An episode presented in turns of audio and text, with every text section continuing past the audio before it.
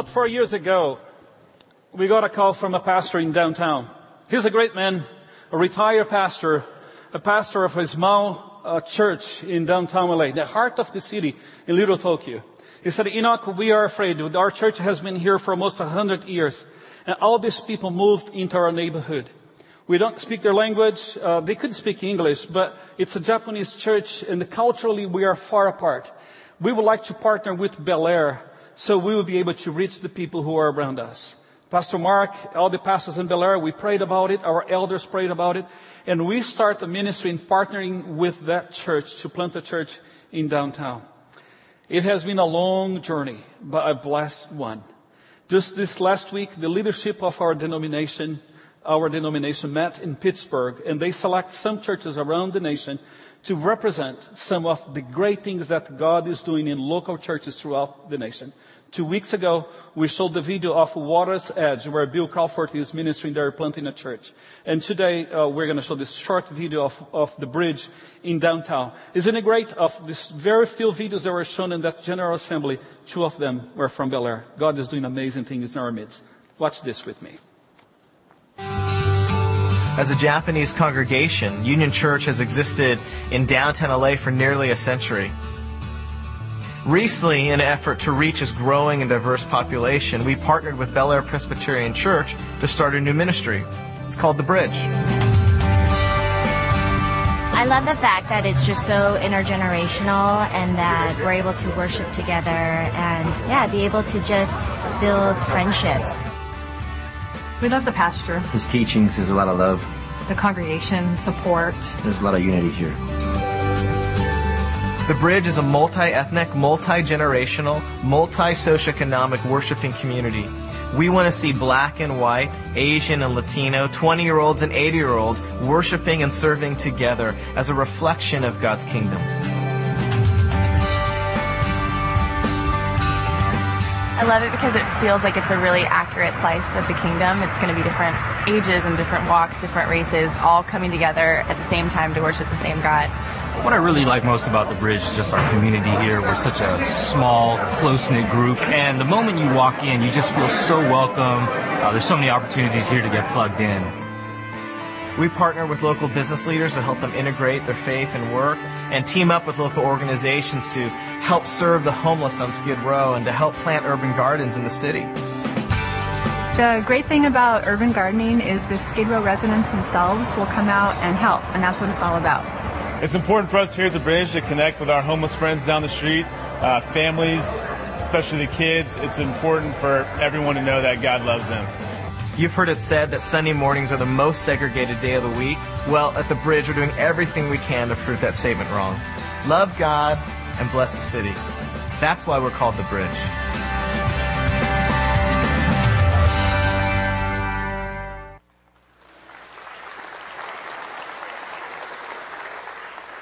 This time has passed. The bridge now has two pastors. One senior pastor and a pastor of the Japanese church, both of them called to serve that church. And just today I was working with him a little bit on the numbers. Both the bridge is developing, both the Japanese church is growing as well, even financially, in the support of the ministry there. Great blessings. I don't need to introduce Tim and Bill. They will be preaching both of them tonight. You're going to be a treat for us, I'm telling you. But one thing I would say about the two of you, Tim and Bill, you have made Bel Air Presbyterian Church better church.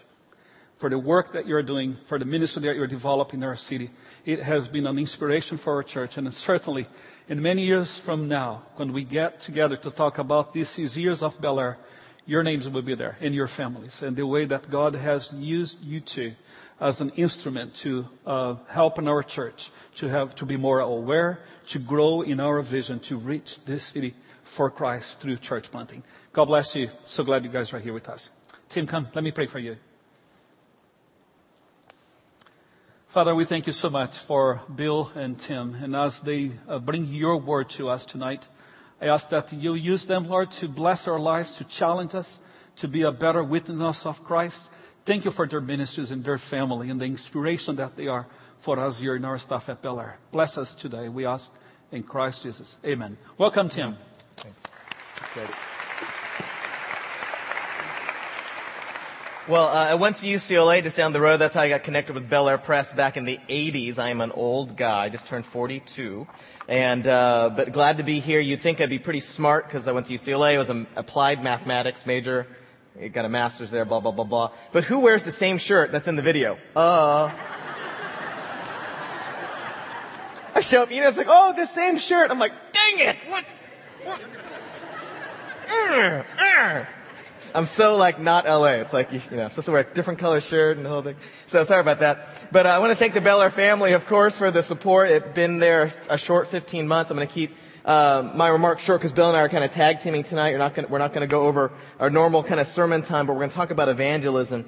And I just was reflecting on the, the gratitude in my heart for Bel support. There's no way the last 15 months you would see what you're seeing without your support. So I am literally saying thank you because it really is you who are supporting us and you're helping us get on our own feet. And as Enoch was saying, we're, we're growing and we're a small community downtown, but we'd love for each one of you sometime this next year to visit us. Uh, just know that we're there. Bring a friend who lives downtown. Just know that we're there, something that we're doing. We'd love you to come and visit us and maybe serve with us even for a short season. So I want to say thank you. I think uh, as we talk about this theme of evangelism, I think of a young man, Brandon, graduated from UCLA, played baseball there, and then uh, retired from pro ball and was investigating Buddhism found his way to the bridge and came to the Lord um, several months ago. I think of our friends from the Skid Row community just down the street as we're building bridges with local organizations, and many of them, we're encouraging them in their faith, and they're encouraging us in our faith as they struggle with substance abuse and different uh, pain in their life, um, they're growing and uh, attributing the gospel into their own lives. I think of our friend Ann, who grew up in the church her whole life and for the first time is getting baptized this Sunday after all these years because she's finally feeling connected to a church and, and doing something and, and right in the city, loving God and blessing the city. And I'm reminded as we talk about evangelism, we talk about the gospel, but we need to be reminded that the gospel is not just for salvation. The gospel, the good news is necessary for salvation, but you Christians, and many of you are Christians here tonight, you Christians need the gospel as well for your ongoing sanctification. So the gospel is for, yes, when you come to know the Lord and your salvation, and you're also the gospel you attribute towards your ongoing sanctification. God is growing you. As you remember, I'm forgiven. So why am I trying to impress other people? That's sanctification. I'm forgiven. So why do I still hold on to bitterness? That's sanctification. I am forgiven. I am saved. I'm now free to serve. So why do I so selfishly focus on myself and my needs? See, the gospel is not just for people to get saved. It's for your ongoing sanctification and growth. And so as we talk about evangelism, it's, it's talking about attributing the gospel not only to our friends who are outside the church, but we need to attribute the gospel to ourselves every day so that we remember. We remember. We remember. I'm free. I'm free. I don't have to serve myself anymore. I'm free. Richard Mouw at Fuller Seminary, he goes here to, to Bel Air and sitting on the airplane, he shares a story. Sat next to a gentleman, gentleman stuck up a conversation, started sharing his faith with President Mouw of Fuller Seminary. After some time, uh, Dr. Mouw turned to him and said, that, that, that's wonderful news. Thank you for sharing about your faith and sharing to me about Jesus, but I'm a born again Christian already. And so thinking that the man would be excited to hear that, he said, this man got a sour look on his face and said, well, why didn't you tell me earlier? Because I just wasted my whole time on you. and Dr. Mouw realized, Dr. Mouw realized he was a target. And do you know that some of our friends feel like that? Us Christians who are trying to share our faith? That they feel like a commodity. So when we talk about evangelism, we got to be careful. First of all, we don't just only think the gospel is only for the non-believers. We attribute it to us as believers for ongoing sanctification as well. But we also, yes, we should be energized by the urgency that people need to know the Lord, but we also need to make sure that that urgency does not come, make, turn people into commodities. Or, or that urgency isn't out of guilt. The last thing we want you to do is to walk away feeling guilty tonight. Gonna, I'm going to talk about the why of evangelism. Bill's going to talk about the how of evangelism in just a, in a, in a very short way. Just want to encourage every one of us. If you walk out feeling guilty, that's not the Holy Spirit. But if you walk out realizing, I am forgiven, I am free, and God has chosen me to be His witness in this city. Thank you, God. Help me be better, a better witness. Well, then that's exactly what I think is God is trying to stir up in us tonight. Does that make sense? if you walk out feeling guilty, that's not the Holy Spirit. If you walk out saying, God, how can I rearrange my life though to be a, a more uh, strategic witness? Oh, that's a great way to walk out today. I want you to hear this quote. This is a kind of a backdrop before I'm going to share three points and I'm off the stage here. J.D. Greear talks about the gospel in this way. He says, we are changed not by being told what we need to do for God, but by hearing the news about what God has done for us. Gospel change is the Spirit of God using the story of God to make the beauty of God come alive in our hearts.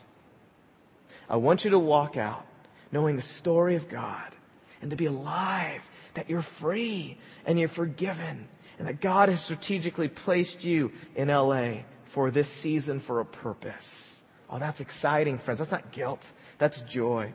So don't leave feeling guilty about evangelism. Feel, feel uh, uh, uh, as a place that you're excited to be part of what God is doing. Leave this place feeling grateful how much God loves you for all the ways He's been preparing you to be a witness for Him in this beautiful and broken city of LA, using you to point to His presence every day, wherever you work, wherever you play, whatever your network is, God has placed you there in this city. So I'm going to give you three quick reasons, and I'm serious, I'm off the stage. It's going to be like that. It's going to go quick. Boom, boom, boom, boom, okay? So, three reasons you, why you should care about evangelism. First of all, because you live in LA. LA is one of the 19 great global cities of the world. It's called a mega city. By the end of the 21st, by the, uh, by the point of the 21st century, you'll be one of only 19 cities that hit 20 million people. That's the city you live in the, met, the greater metro area, number 11th city in terms of population, greater metro area around the world. So why should you care about evangelism? Well, in the year 1800, only 3% of the world lived in an urban area. And by 2050, over 70% of the world will live in a city. The whole world is moving towards cities. And LA is one of the biggest ones in the world. And God placed you here. And you thought you were here to get famous. God has a plan for you to use it strategically in the city. Did you know that over 90% of the people who live in an apartment complex, how many of you live in an apartment complex? Be proud. Apartment dwellers, yay. God has placed you there. Let me give you, you, you thought you, you live there because you can't afford a house. No. You live there because over 90% of your neighbors are non-churched. You're not there by accident. God has placed you there strategically to be His witness. That's why you should care about evangelism, because God has placed you here in the city to be His witness. In an apartment, in, in downtown LA, in the west side, the valley, wherever that would be. You should care about evangelism because God has placed you in LA to re- reveal the life of Jesus in you. You're not here by accident, you're to be His witness. The second reason why you should care about evangelism is because our friends have a hard time hearing the gospel in our current contexts. A book called Unchristian highlights the challenge Christians face in sharing the gospel. So listen to this. Those outside the faith, ages 16 to 29, some of you here are in that range. Some of us are a little bit above that range. But listen to that demographic. They largely dismiss Christians as hypocritical, as having ulterior motives, as being anti-homosexual, sheltered from the real world, too political and judgmental. And this is what 70 to 90% of your friends think about you if you're a Christian. So how do you think your little evangelistic technique's going to work? Get, breaking through those six barriers. Oh, friends, we need the power of God. And as Bill gives us the why, he's going to give you some great ideas and strategies, but we need the power of God. God has placed you strategically in the city, so you should care about evangelism. You should care also because we face six great barriers, at the very least, if not even more. We need help with evangelism, and that's why we're talking about it tonight. Thirdly, we focus on evangelism lastly because it's the only story that is ultimately true. It's kind of what Bill was talking about as we are talking about the, the, Lord's table. They give you a big picture. Well, well, Tim, why should I bother with evangelism if there's these six major barriers and no one's going to listen to me anyway? Because God told you to, and because it's a true story. You tell it, you share it, you're a witness in the city that God has strategically placed you, even in the midst of all these barriers, because God is calling you to be faithful. He is the sower. It is His seed, it is His word, but your job is to be faithful to tell the true story. 1 Peter 3.15 uh, says this, and we'll wrap up with this. It says, always be ready to give a reason for the hope that which you have. Always be ready. Be ready to share. But so we don't share the gospel as one option among many, one story among many true stories. No, it's the ultimate true story. It's the only ultimately true story. So with this view, then evangelism isn't a technique that we're going to learn some ways to do it better, but it takes actions that are backed up by words. Actions and words always together. But it is a verbal invitation. To live though, listen to this, under the reign and the rule of God. So every human being is designed to live under the king's rule, but most people you share this with won't believe you. They won't believe that they were made and built and designed to live under King Jesus' rule. But that's the true story that God has placed you strategically in LA to share amongst your neighbors, 90% of them in apartments who don't believe in Jesus and don't go to church, who have six barriers against hearing you. So Tim, why are you supposed to share? Because it's a true story. Simply because it's true that you share. I love how uh, Lesslie Newbigin, famous theologian, he shares this. Where the church is faithful to its Lord, there the powers of the kingdom are present and people begin to ask the questions to which the gospel is the answer. Did you hear that? You're called to live in LA and to live a life faithful to Jesus every day, wherever you work, wherever you play, in your networks, so that people will begin asking the questions where the gospel is the only answer. So you're supposed to live a provocative life. You're not supposed to answer everyone's questions. You're not supposed to convert anybody. You're supposed to live a kind of life planted in apartments and in LA and all over the place that causes people to ask the kinds of questions where the gospel is the only answer. Friends, can you join us with that? That's the why we need to evangelize. And Bill's going to share a few words on the how. Bill? Okay, thanks, Tim.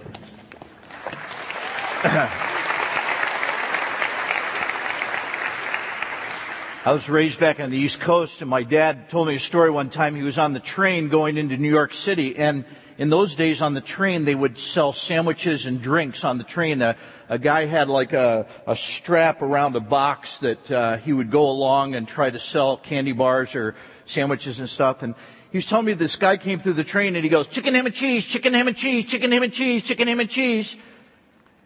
And then he threw the car and onto the next car. My dad said not one person bought a sandwich.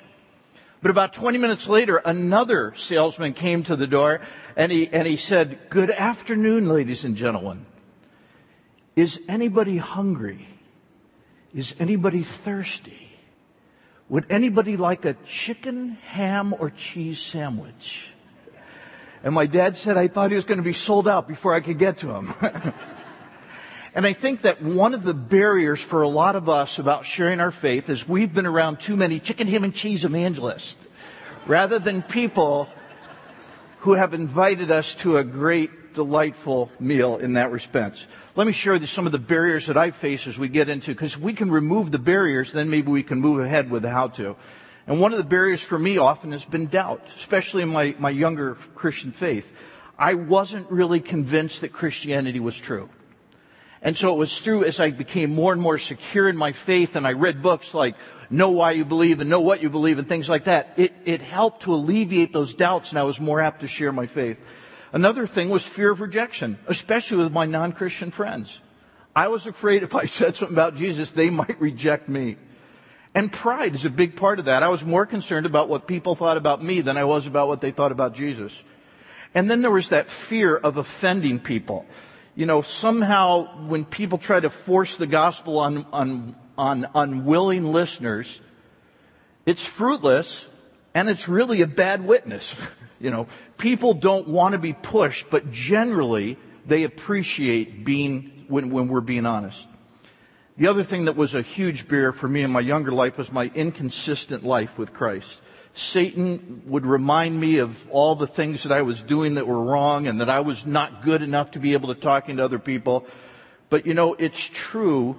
Uh, Christians aren't perfect; they're forgiven, and that's what the woman at the well said. Come meet a man who told me. She became a great evangelist, but but uh, the other thing for me was an aversion to particular methods. I used to go to all these different training things and in fact, one time I went down here to Santa Monica and I tried to share Christ with 10 people on the beach and filled out this religious survey and about after five I threw them in the trash and went swimming. But uh, I thought that that was the only way you could share your faith, and so that, that somehow people were quibbling over that. But I, I realized what that became. It was a smokescreen for not sharing my faith. Because I don't like the way you share your faith. I don't share my faith. I loved Dwight L. Moody one day. This lady said, Sir, I don't like the way you share your faith. And he said, Madam, I like the way I do it a lot better than the way you don't. But, uh, and then the other thing for me that was a paralyzing fear was that inability to answer questions. You know what? It's okay to admit that you don't have answers. Christianity isn't going to crash and burn because you failed to answer one question. I was in Colorado one time speaking at a Fellowship of Christian Athletes camp, and this kid who came up to me after every session with every question you can imagine, one night he says to me, Do you think that God can make a rock so big he can't move it? I said, Yes, because he created you. And uh, so, you know, we should do our homework. You know, we, we should know what our message is. But how do we get started in conversation about spiritual things? Well, just to close up tonight, I want to introduce you to a new and yet very old approach to evangelism. It's designed to reflect evangelism as it's laid out in the scripture for the needs of people in our postmodern world. It's called three story evangelism. It's all about connecting stories. Me and my story, him and his story, and them and God's story. Uh, um, the more these stories and lives connect, the more powerful I think the gospel becomes. Three story evangelism is teaching people that the first step in evangelism towards Christ is not towards a lost world, but it's learning, as Tim just mentioned, much, learning much more about Jesus and experiencing his story in our own lives. It's also designed to help people who want to reach a lost world that listening has to become more powerful than telling. The simple truth is, if we want people to listen to us, we have to listen to them first. People listen to people who listen. And they also listen only to people that they perceive are real and authentic. The third aspect of three-story evangelism, by the way, Tim, I had a girl when I was a campus life director. She said, if I don't accept your Jesus, will you still be my friend? And that's that whole thing where we think of people's projects rather than people. You know. There's more to him and his story than just his death. There's more to people's story than just their sin. When we connect their perceived needs to Jesus' story, he becomes relevant to them. And simply put, I move into a deepening relationship with Jesus and I listen to my friend's story. And when I discover what their story is and what Christ's story is, I try to connect them because I've been paying attention. And it boils down to these six components. To fall more in love with Jesus Christ, to allow His life to transform me from the inside out, to learn to listen to people by asking questions, to become more authentic and real, to allow people to process all these stories and then to connect the gospel to someone's needs and desires. And so here's what it is. It's stories and not steps. Three story evangelism is about bringing three stories together in a natural way. It's not taking people through a sequence of predetermined steps, but it's parts of a story. And then it's listening and not telling. Three story evangelism starts out with the believer listening to the non believer, not preaching to them. It's built on the assumption that people listen to people who listen. And it's honesty and not perfection. Three story evangelism asks the believer to be honest with their own life, not perfect. And when we pretend to be perfect, the only person that we fool is ourselves. I had a person, a friend who was perfect. I had to give him up for Lent. And then um, it's questions and not answers. Three story evangelism is more about asking questions than giving answers. And the most Christians are, who are giving answers to questions that non-Christians aren't even asking. And that it's contributing and not controlling. Three story evangelism is not about controlling conversations, but it's allowing conversations to be free to go wherever they're going and then to bring Jesus into these topics and discussions. And it's hope and not judgment. Three story evangelism is primarily about me sharing hope rather than me judging others' lifestyle or words or choices. And it's them and not you. Three story evangelism is really about allowing people to be themselves and listening to their story. And it's about me getting to know them, not about them getting to know me. And then it's Holy Spirit, not program. You know, three story evangelism is being led by God's Spirit in our conversations and our relationships. It's not working through some tips and techniques to, to manipulate the gospel into a conversation at the earliest time, but it's about being led by God's Spirit to bring those parts of Jesus' story that He wants me to bring in at a given moment. And then it's not linear. Or it's nonlinear, it's, it's not linear. Three story evangelism allows people to discover the part of Jesus' story that's most relevant to them at that moment. Jesus' story doesn't come to everybody in the same order or with the same words. And it's process and not product. Three story evangelism is allowing life to influence the process. Most three story evangelism is not designed to be a product, but it's a natural process of relationship. And then finally, it's life and not words. Three story evangelism is all about God's life and my life and their life and the reality of those lives in our conversations together. Dwight L. Moody made this statement. He said, share Christ as often as you can. And if you have to, use words. I had a friend who uh, came to me. She was a, a gal in our campus life club, and she had come to know Christ, and her sister didn't know Christ, and she was very anxious for her sister to come to know. And she tried to share with her and share with her, but her sister was very uh, put off by this. And so she came to her office one day and she said, Hey, how can I get my sister to listen? And one of the guys in her office says, Well, let me ask you, what's one thing you could give up that she would know that Christ has really made a difference in your life? And without even batting an eye, Linda said, The red chair. We go, The red chair? She says, Yeah, there's this red chair in our TV room, and, and every time we get out for dinner and stuff, we always race and we always fight over who's going to sit in the red chair. And if I got out of the red chair and let her sit there, she'd know that there was something different about my life. So that next day she tries it. She comes from dinner and they go in the living room and she says, here Nancy, you can sit here. And Nancy, she's like, wait a second. You know, she picked up the cushion to look for one of those super duper poopers, you know, she thought there, there's something up here.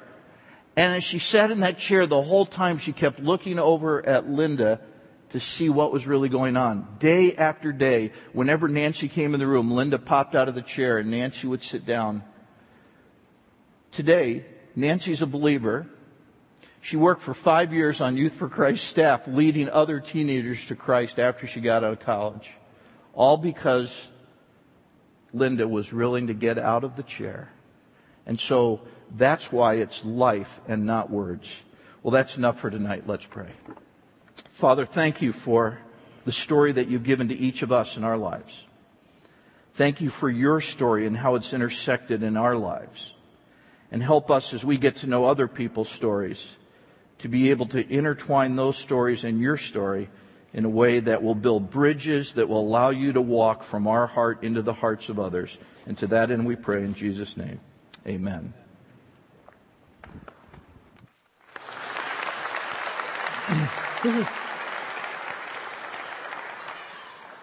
we have a time in our worship service now. It's a time that we invite you to, to be thankful to God for all the blessings that He has given your life. Everything that we do, everything that we possess uh, belongs to God.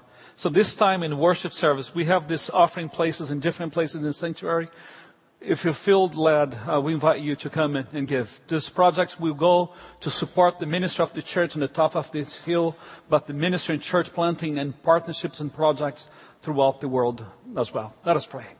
Lord, we thank you for the many blessings that we have given us. And now, Lord, as we come with our gifts and offerings, I ask, Lord, that you receive it as, as an offering of our hearts and of our love for you and ask that you bless those who are given, Lord, that they will be blessed in their paths, in their way, in their lives, in their jobs, in their families. And Lord, I bless that you use these gifts to, for the expansion of the kingdom of Christ in this world. In His name we pray. Amen.